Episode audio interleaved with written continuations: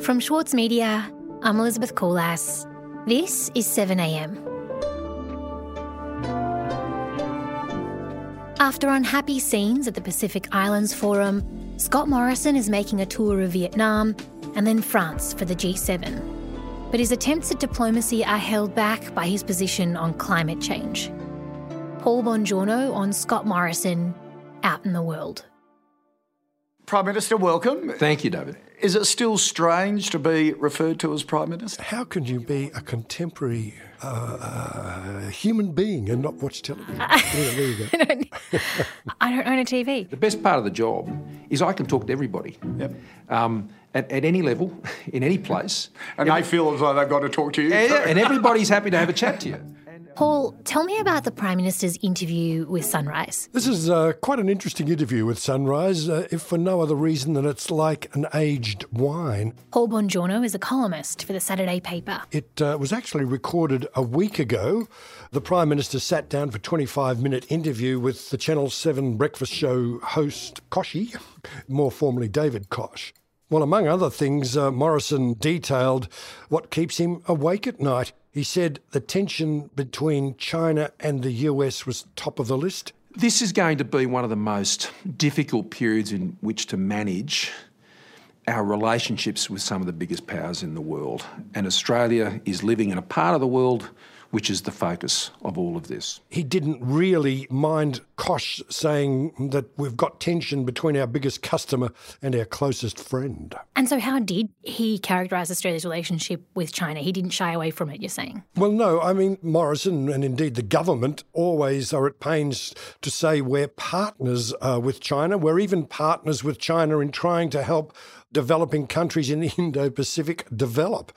He praised Beijing's success in lifting millions of its own people out of poverty. I mean, why would we want to contain China's growth? I mean, that'd be a bit of a numpty of a thing to do, I would have thought. So did Morrison outline a strategy for balancing this relationship between our ally and our biggest customer, China and the US? Well, he said his ambition for the region was that everyone maintains their sovereign independence. And he'll be reaching out to neighbourhood democracies like India, Malaysia, Singapore, South Korea and Japan to do that. Of course, whenever an Australian Prime Minister talks in this way, in Beijing, all they hear is containment, you know, a ring of steel around them type thing. And what about the trade war between China and the US, or the impact that that might have on Australia specifically? Well, in the Sunrise interview, Morrison didn't demur when David Koch put it to him that the trade war could seriously stall world growth. Koch used the word recession couldn't be ruled out. I think we're going to have to get used to this for a while. Right. This level of tension. Okay.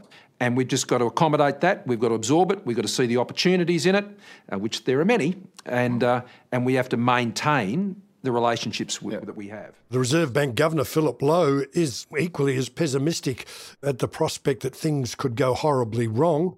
In a private business briefing that the Sydney Morning Herald reported on, the Reserve Bank Governor reportedly said, "I don't have a clear idea of what strategy the US has. I think very few people do. That's a problem." Lowe said, "Some people in America say that it's time for Team West to muscle up against China, and that is very worrying." Paul, this is a little off to the side, but I feel like every week we hear something from Philip Lowe. How common is it for the Reserve Bank Governor to be speaking fairly frequently, though I know this was in a closed meeting, about the state of the economy in this way? Well, in this way is obviously a development since Trump declared a trade war on China, and probably since the emergence particularly of Donald Trump in Washington. But we should never forget the emergence of Xi Jinping in China is a major contributor to the discombobulation on the planet. But having said that, I think that Reserve Bank governors are independent by statute. I do think that we're seeing something unusual here, which probably goes to the fact that the Reserve Bank governor is worried that the Morrison government is leaving too much of the heavy lifting on stimulating the economy to interest rates and is not doing enough on the fiscal side because come hell or high water, it's going to deliver a budget surplus next year. Paul, do you think that Morrison grasps diplomacy and what it is that he has to do to balance our relationship with China and the US? Well, look, some in the Foreign Affairs commentariat in Australia, some of the academics are a bit worried that Morrison and the Australian government don't get diplomatic nuance very well. But Morrison, like all his predecessors in Australia, has a balancing act between our national interests, our security interests, and our historic alliance with the United States. Morrison's real problem is in Donald Trump. We have someone who is quite mercurial, unpredictable and narcissistic. Midweek, the Prime Minister announced that Australia had decided to join what he was at pains to describe as an international operation in the Middle East to keep the shipping lanes open in the critical Strait of Hormuz. He pointed out that 30% of Australia's refined oil and 15% of our crude oil comes through that strait. Iran has been interdicting ships as a way of retaliating against Trump's reneging on the Obama nuclear non-proliferation deal and the reimposition of crippling sanctions on Iran. But Morrison was doing real contortions at his press conference on Wednesday to say that keeping the shipping lanes open has got nothing to do with containing or constraining or attacking or backing Trump in his view of what to do with Iran.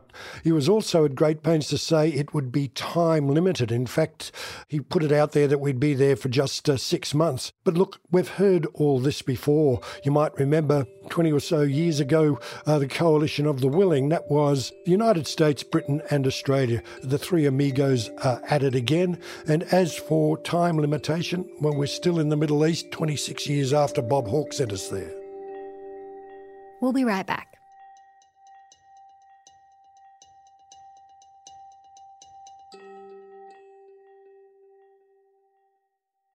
The City of London in Andrew O'Hagan's latest novel is crumbling. But don't mistake this for pessimism. Instead, the author insists it's a necessary process for a better future. Change doesn't just happen because it's time for a change. Change has to be forced. We live in the end not in countries that are settled places. They're just imagined communities. I'm Michael Williams, and on this week's Read This, I sit down with Andrew O'Hagan to discuss his latest, Caledonian Road. Listen wherever you get your podcasts. With award-winning news coverage and reviews, The Saturday Paper is essential reading for everybody. For a limited time, subscribe to a year of our quality, independent journalism, and you'll receive The Saturday Paper's stainless steel coffee cup, made in collaboration with Fresco, for free. Subscribe from just $2.10 a week. Simply visit thesaturdaypaper.com.au/offer. The Saturday Paper. No hot takes.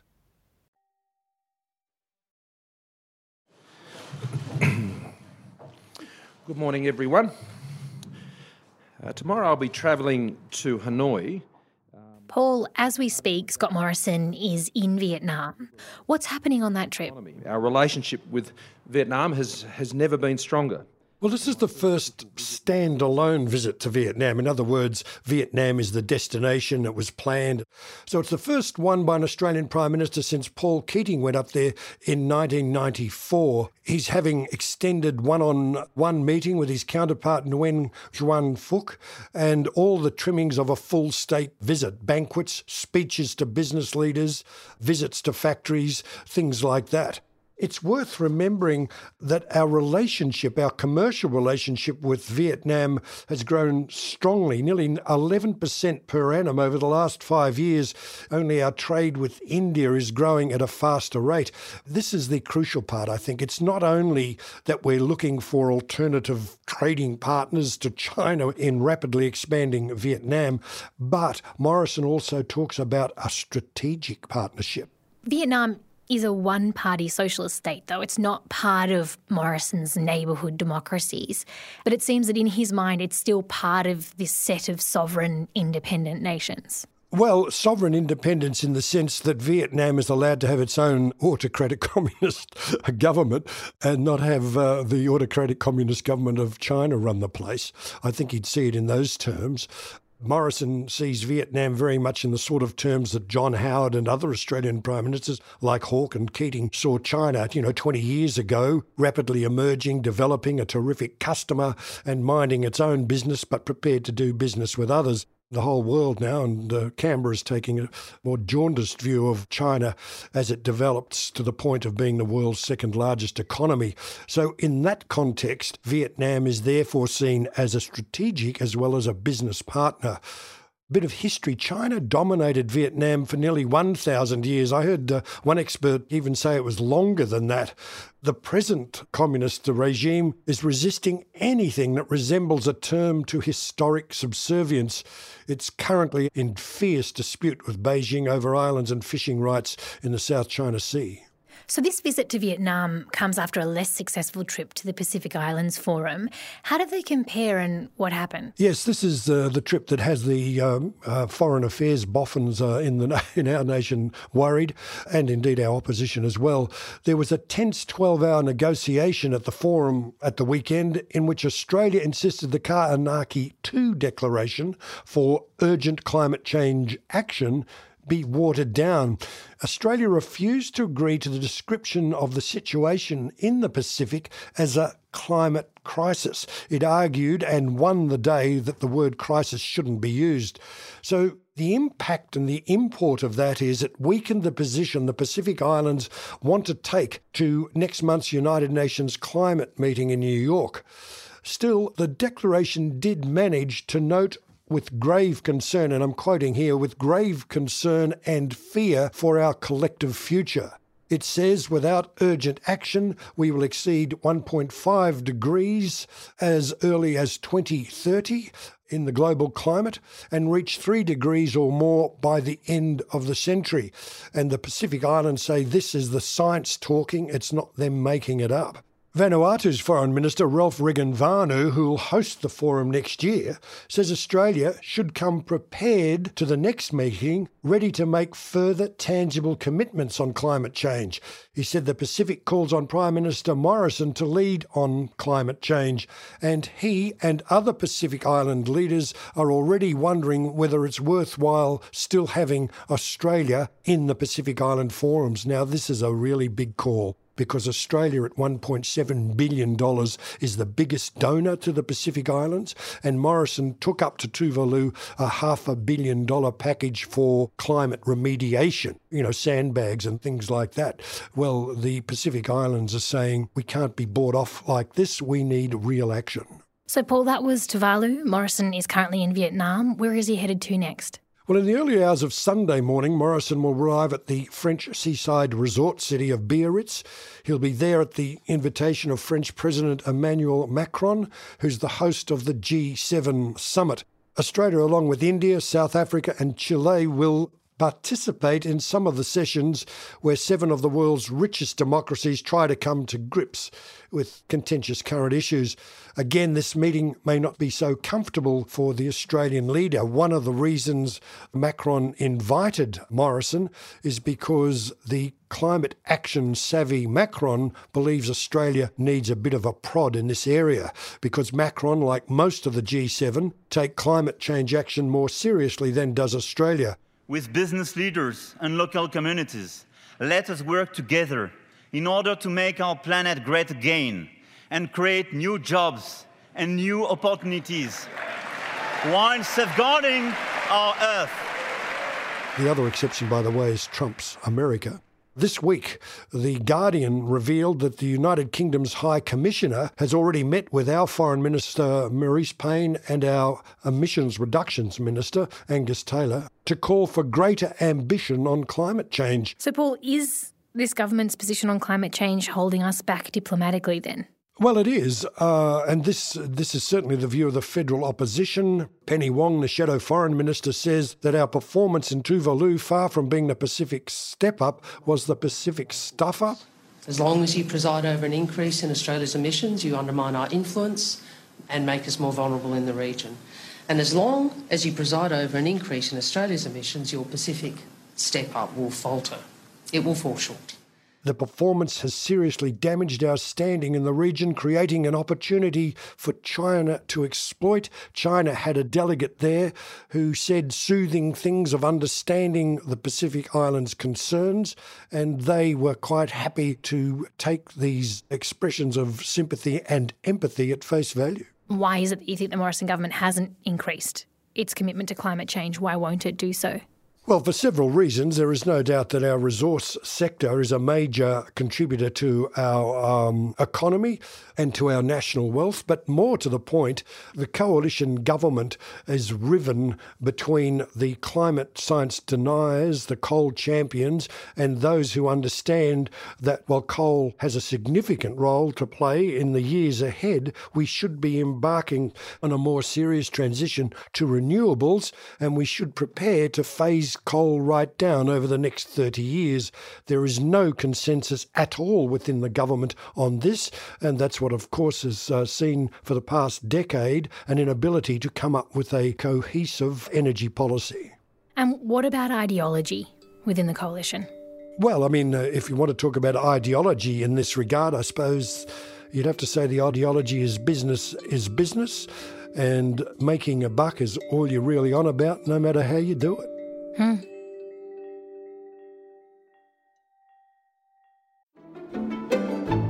Join Richard Tognetti and the ACO for a bold and intrepid 2022. Featuring a live national concert season, their acclaimed on-demand film series ACO's Studio Casts, and exciting programs from their new home in Sydney's Walsh Bay. Subscriptions now on sale at aco.com.au. This year, The Saturday Paper celebrates 10 years as Australia's leading independent newspaper. In that time, it's built a peerless reputation for quality journalism, for telling stories that are ignored elsewhere. It's the essential account of the week in politics, culture, and news. When you read The Saturday Paper, you don't need to read anything else. Subscribe today from just $2.10 per week. Visit thesaturdaypaper.com.au/subscribe. The Saturday Paper, the whole story. Elsewhere in the news, former Deputy Prime Minister and Nationals leader Tim Fischer has died, aged 73. Long underestimated by many Canberra commentators when he assumed the party's leadership in 1990, he was yesterday remembered as a singular character who led the Nationals through the early years of the Howard government. During that period, Fischer navigated his way through the gun control debate under considerable pressure, and withstood backlash and effigies from many within his own party.